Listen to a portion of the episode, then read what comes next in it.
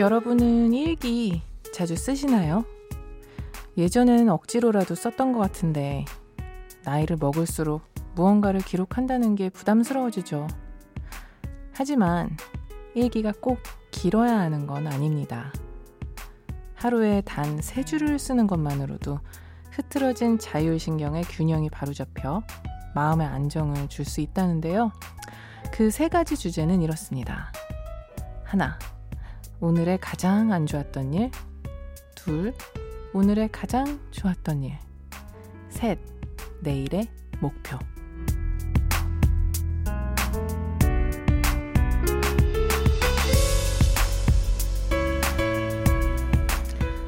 누군가에게는 참 좋았고 또 다른 누군가에게는 참 힘들었을지도 모를 오늘.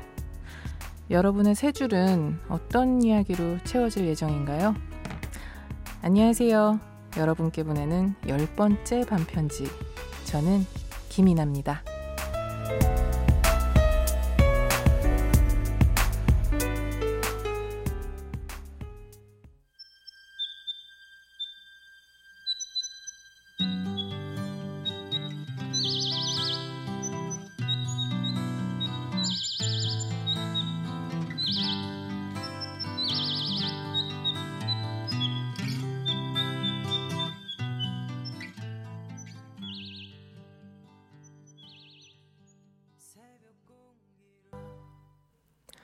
4월 12일 수요일 김이나의 반편지 첫 곡은 시인과 춘장의 사랑일기였습니다.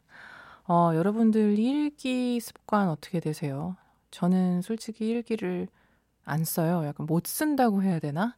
어릴 때는 썼는데 그것도 제가 일기에 대한 좀 재미있는 에피소드가 있는데요.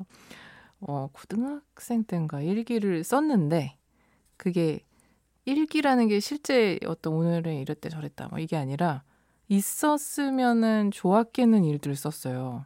그러니까 허구였죠.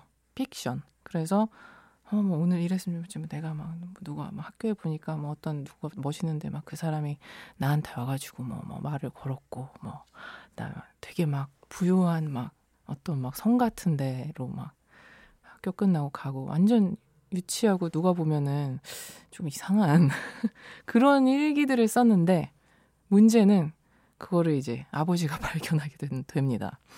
아주 커다란 문제가 있다라고 걱정을 막 하셔서 엄마한테 얘기하고 그래서 저는 굉장히 큰 이제 수치감에 시달렸던 기억이 있는데 어 생각해 보니까 뭐 나름 지금 이제 끼워 맞춰서 생각해 보면은 뭐 지금 웃으면서 얘기하는 사람들 야 역시 그때부터 너는 글짓기를 한 거야 뭐 이런 얘기들을 해주시는데 모르겠어요 저는 저를 기록하는 것에 대한 사진 찍는 것도 그렇고 그렇게 큰 좀 집착이라든지 좀 그런 거 오히려 조금 안 좋아하는 편이기는 한 것 같아요. 여러분들은 어떠신지 모르겠어요. 그래서 일기를 쓰는 분들을 보면 되게 좀 부럽고 존경스럽기까지 할 정도로 저는 항상 어제의 나는 오늘의 나보다 좀 덜 성숙돼 있고 유치하잖아요. 그걸 제가 봐야 되는 게 못 견디겠어요.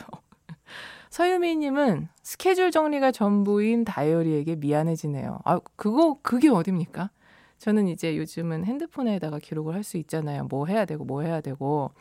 그런 것만 저도 있어요. 그래서 뭐, 다이어리라는 곳에 쓰는 것 자체를 잊어버리기 때문에 그 좀 역할이 사라져버리는 그런 사람입니다. 김나연님은 일기를 가득 채워야 한다는 또 나중에 볼 때 괜찮아야 된다는 강박이 있어서 포기하는데 오늘은 자기 전에 세 줄 시도해 볼게요. 어, 맞아요. 제가 딱 저랬어요. 이게 이미 독자가 있어요. 미래의 나야. 그래서 미래 내가 왜냐면 예전에 일기에서 이 부끄러운 나를 여러 번 마주했었기에 누군가가 보기에 좀 괜찮은 글을 자꾸 쓰게 되고 그래서 아무도 안 읽게 된다라는 게 100%인 그런 글을 어, 써본 적이 있나 싶어요. 왜냐하면 우리 초등학교 때 보면 저는 국민학교였지만 일기 선생님이 막 검사하시잖아요. 그게 잘못됐네. 그렇게 일기를 우리는 시작을 했기 때문에 나의 일기는 누군가가 본다라는 강박이 머릿속에 딱 박혀 있는 거죠. 성시윤님은 저는 3년 동안 같은 일기장을 쓰고 있어요. 가끔 컴퓨터로 일기 쓰다가 어떤 날은 꼭 종이에다가 펜으로 일기를 쓰고 싶은 날이 있더라고요. 주황색 일기장이라서 이름이 오렌지예요. 우와. 일기장에 이름도 있고, 어, 너무 낭만적이다. 맞아요. 그고요. 컴퓨터에다가 일기를 쓰는 것도 대단한 것 같아요. 제가, 저도 이 세 줄 일기 좀 느껴진 바가 있어요. 그래서 저도 그 어플이 있기는 해요. 일기를 쓰는 어플. 그래서 가끔, 어, 그냥 나만 알아볼 정도의 그런 좀 딥한 메시지식으로 내가 어떤 느낀 점, 내가 잊지 말아야 할 것, 그러니까 나한테는 잠언 같은 말을 써놓는 어플이 하나 있긴 한데 오랜만에 그 어플을 한번 다시 좀 가동을 시켜봐야겠습니다. 여러분들 오늘은 어, 아 맞아요 좀 인트로 너무 길었죠. 열 번째 밤 함께하고 계세요. 오늘은 저와 밤편지 가족들끼리 오붓하게 한 시간을 보낼 차례예요. 여러분들이 듣고 싶은 노래 신청 받을 거고요. 실시간으로 바로 틀어드릴 거니까 상담하고 싶은 고민 보내주셔도 좋고요. 뭐 시덥잖은 아, 뭐 오늘 이런 일이 있었어요 세상에 뭐 이런 얘기 보내주셔도 좋고요. 세 줄일기 작성하셔서 보내주셔도 환영합니다. 사연 주실 곳은요. 문자번호 샵 8001번, 짧은 건 50원, 긴 건 100원이고요. 인터넷 미니, 미니 어플은 무료입니다. 김이나의 반편지는요. K힐스 주식회사와 함께합니다.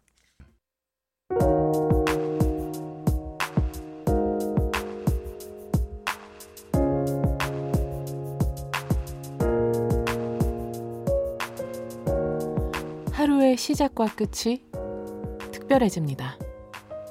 김이나의 반편지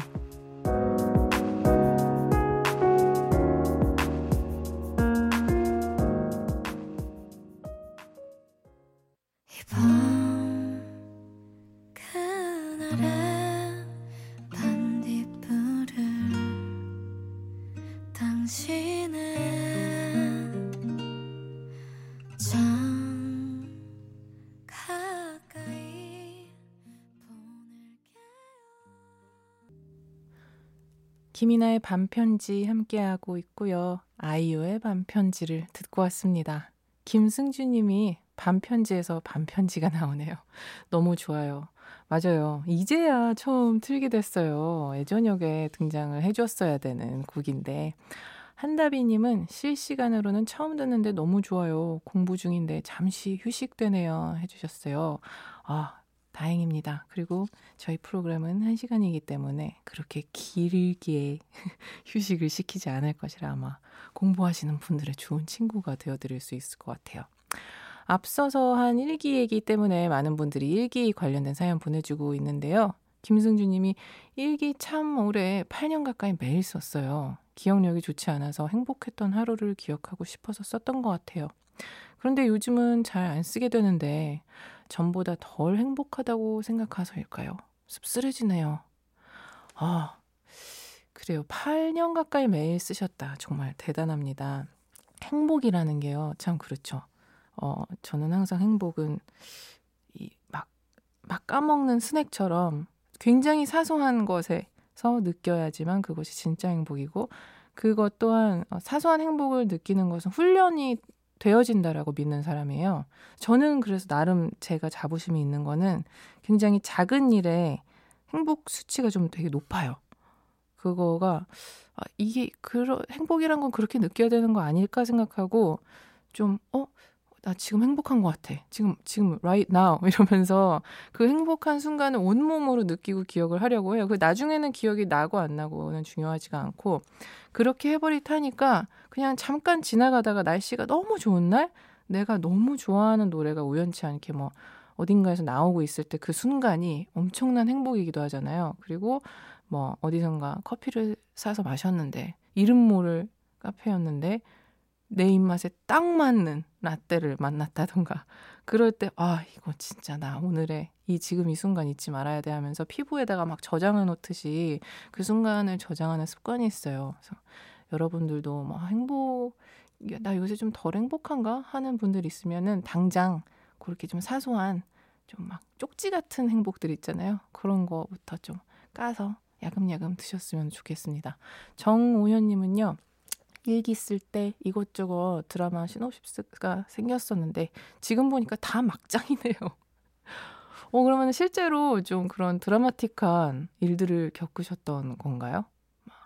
그때는 드라마 시놉시스가 생겼었다. 아니면 저처럼 혹시 어떤 픽션 일기를 쓰셨던 건지, 아, 지금 봐서 다 막장일 정도로 드라마틱한 사연이었으면 정호연님의 일기가 굉장히 궁금해지거든요.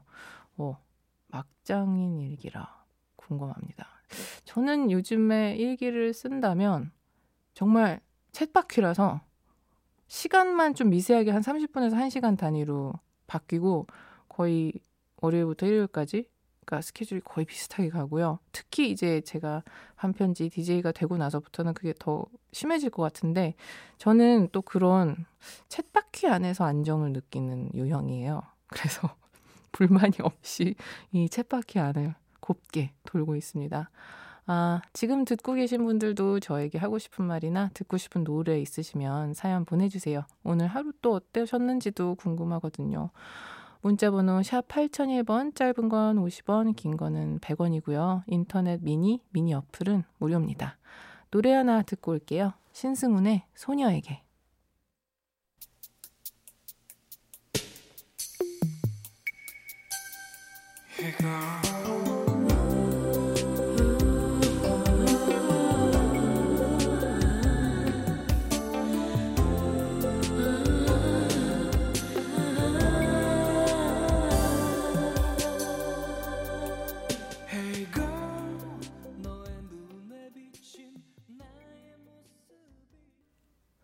김이나의 반편지, 신승훈의 소녀에게, 그리고 이소라의 나를 사랑하지 않는 그대에게까지 두 곡 듣고 왔습니다.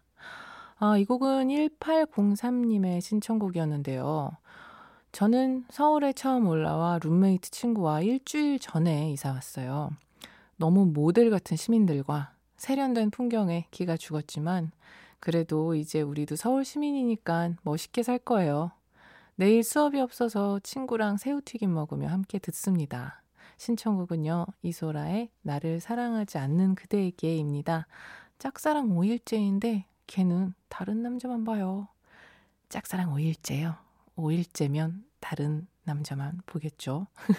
무언가를 이제 슬슬 하셔야겠죠. 그리고 참 이런 얘기 들으면 아 그래 뭔가 서울이라는 곳을 객관화해서 보기가 힘들잖아요. 여기 저는 물론 이제 경기도민이지만 서울 근교에서 모든 좀 활동들을 하다 보니까 서울에 대한 노래 되게 많잖아요. 어떤 쓸쓸함도 있고 또 아름다움도 있고 그래서 가끔 이런 서울 사람에 대해서 이제 지방에서 오신 분들이 얘기를 하면 아 그래 서울이 누군가가 보기에 어떤 이미지가 있는 도시지 뭔가 좀 근사하고 세련되고 하면서 내가 좀 그런 사람인가 생각해 보게 되는 것 같아요. 저는 개인적으로 어디를 다녀봐도 어, 도시 중에서 서울처럼 근사한 데는 없는 것 같아요. 이 대도시 한가운데 일단 한강이 흐르고 또 산이 듬성듬성 빌딩 사이로 막 보이잖아요.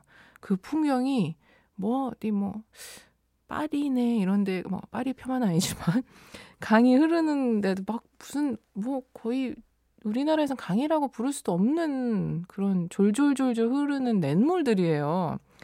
탄천보다도 약하다 할 수 있습니다. 뭐 그들의 건축물이 훌륭해서 그렇지 가지고 있는 좀 환경은 서울이 조금 부심을 부려도 될 만큼 아름다운 환경인 거는 같아요. 모델 같은 시민들 어느 동네를 다니셨는지 모르겠어요.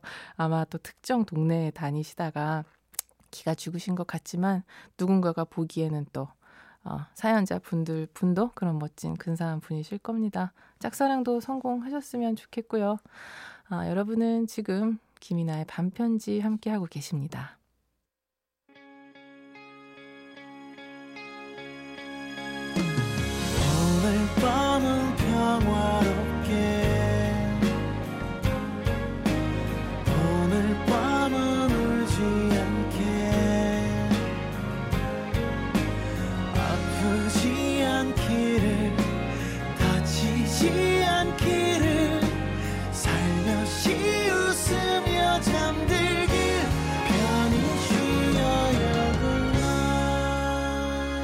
너에게 전하는 내 마음속 이야기 김이나의 반편지 김이나의 반편지 함께하고 계십니다. 저는 작사가 김이나고요. 계속 사연 보내주고 계세요. 8870님께서 도서관에서 공부하다가 집에 들어와서 책 읽으며 듣고 있어요. 목소리가 좋으시네요. 아, 저 어렸을 때는 목소리 진짜 컴플렉스였거든요. 뭐 20대 정도까지만 해도 너무 낮아서 저는 막 그 꾀꼬리 같은 여자 목소리 있잖아요. 그런 목소리가 그렇게 부러웠어요. 그래서 나는 좀 남자 목소리 같다라는 게 좀 컴플렉스였는데 오히려 라디오를 하기에는 좀 유리해진 그런 목소리였다라는 거를 나이가 들면서 깨달았습니다. 감사해요. 한때는 제가 좀 별로 안 좋아하던 목소리요, 스스로. 최혜선님은요, 저는 이상하게 영화나 드라마 보면서는 잘 안 우는데, 혼자 노래를 들으면서 많이 우는 것 같아요. 왜인지는 모르겠지만, 가사에 더 감정이입이 잘 되는 타입인가 봐요. 혹시 밤디도 노래 들으면서 잘 우시는 편이신가요? 어, 영화나 드라마 보면서는 잘 안 우신다고요. 저도 영화나 드라마로 많이 울지는 않고 제가 눈물을 많이 흘리는 어, 프로그램들은 그 서바이벌 프로그램들이에요. 막 오디션 프로들. 저는 그게 일단 거의 못 보고요. 음, 그들 그 앞뒤 상황을 아무것도 몰라도 막 그 어린 친구들이 어떤 막 고단한 무언가를 거쳐서 합격 같은 거 했을 때 막 펑펑 울고 그러는 것만 보면 어머 그냥 밑도 끝도 모르게 막 같이 울어버려요. 그리고 머리가 아프고 두통 생기고 그래서 아 막 이게 뭐 싫은 감정은 아닌데 너무 울게 돼가지고 그 감정 소진되는 저에게 좀 지쳐가지고 잘 못 봅니다. 노래 들으면서도 우는 노래 있어요. 제가 그 눈물 버튼이었던 노래가 이제 넌 언제나 모노의 넌 언제라는 곡이고 어, 작년에는 데이브레이크가 리메이크 했었던 곡이죠. 그 노래가 아무 사연 없었던 중학생 때 이상하게 그렇게 저는 들었을 때 서러움을 좀 건드렸었거든요. 근데 정말 신기하게도 한 번 그런 노래는 아무리 나이가 들어서 또 들어도 그 어, 어렸을 때 건드려졌던 여린 살을 계속 건드려요. 참 아마 최혜선 님도 저랑 같은 쪽의 그런 유형이신 게 아닐까 싶어요. 8255님, 오늘 월급날인데 월급이 통장을 스쳐 지나갔네요. 그래도 나 자신을 토닥토닥 하고픈 마음에 카드를 긁어 신발을 샀습니다. 그래도 기분은 좋으네요. 이번 달도 다음 월급날만 그리워하며 보내겠네요. 신청곡은 내일 기억을 걷는 시간입니다. 8255님의 신청곡 바로 틀어드릴게요. 내일의 기억을 걷는 시간. 아직도 너의 소리를 듣고 아직도 너의 손길을 느껴 오늘도 난 너의 흔적 안에 살았죠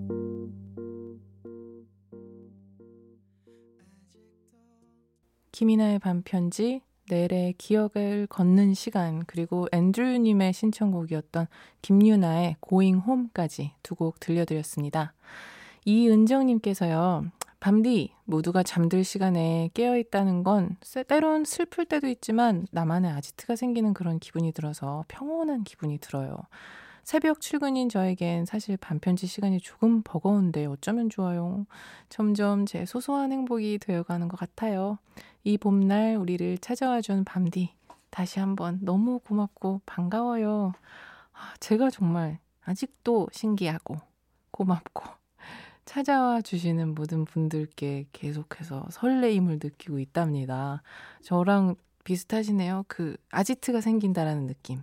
저도 혼자 조용해지고 나만 깨어있는 시간을 좀 즐기는 스타일이었는데 꼭 그러면은 이 시간의 흐름 속에서 나 혼자 어떤 괄호 안에 들어가 있는 기분이었어요. 그래서 그 이상한 혼자 어떤 버블 속에 갇혀있는 느낌이 좋아가지고 그런 시간을 좀 보내곤 했던 기억이 납니다. 항상 그럴 때마다 라디오 친구는 있었고요.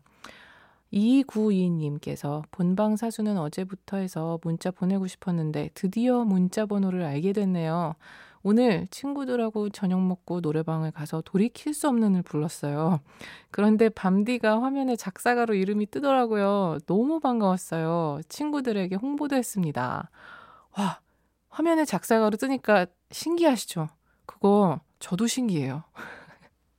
저 노래방 가서 누가 노래 부르는데 제가 가사 쓴 거 누가 신청하는 거 보면 화면 보고 있어요. 그리고 사람들이 왜 그 그 화면 안 보고 있으면 막 쳐요. 저, 저, 저. 보라고 저 작사기 내 이름 보이냐 이러면서 그건 봐도 봐도 신기하니까 제 눈에도 신기한데 이구이님 눈에도 신기하다니 감사합니다. 그 어려운 노래인데 잘 부르셨는지 모르겠어요. 탱고도 좀 추셨나요? 신수지님, 저도 모노의 넌 언제나 좋아했는데 색종이의 사랑이랑 어 그 노래도 좋아했어요. 예, 사랑이란 건 이 곡도 좋아했었고요. 초등학교 때부터 라디오를 듣기 시작했었는데 혹시 밤디도 이 곡 아시나요? 알죠, 알죠. 아, 정말 오랜만에 들어보는 노래네요. 이 노래도 또 나중에 또 틀어야겠다. 메모해놨다가. 일단은요, 제가 요즘 하도, 어, 이, 이 리메이크 때문에 제가 데이브레이크에 좀 입덕을 했었는데 그래서 데이브레이크 버전으로만 너무 들어서 오랜만에 저와 신수진님의 초등학교 기억을 적셔주었던 그 버전 모노의 버전으로 들을게요. 모노의 넌 언제나.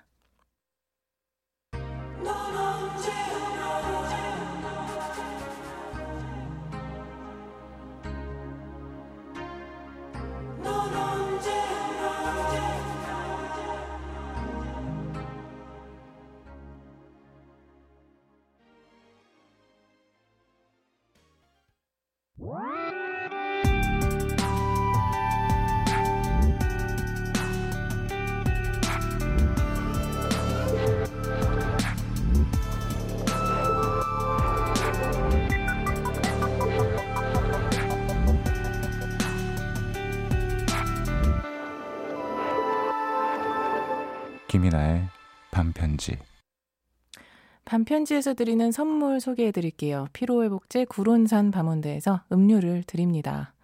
4월 10일 수요일 김이나의 반편지 끝곡은요. 오늘 나온 따끈따끈한 신곡이죠. 데이브레이크의 살랑 들려드리면서 저는 인사드릴게요. 지금까지 저는 김이나였고요. 내일도 편지 쓸게요.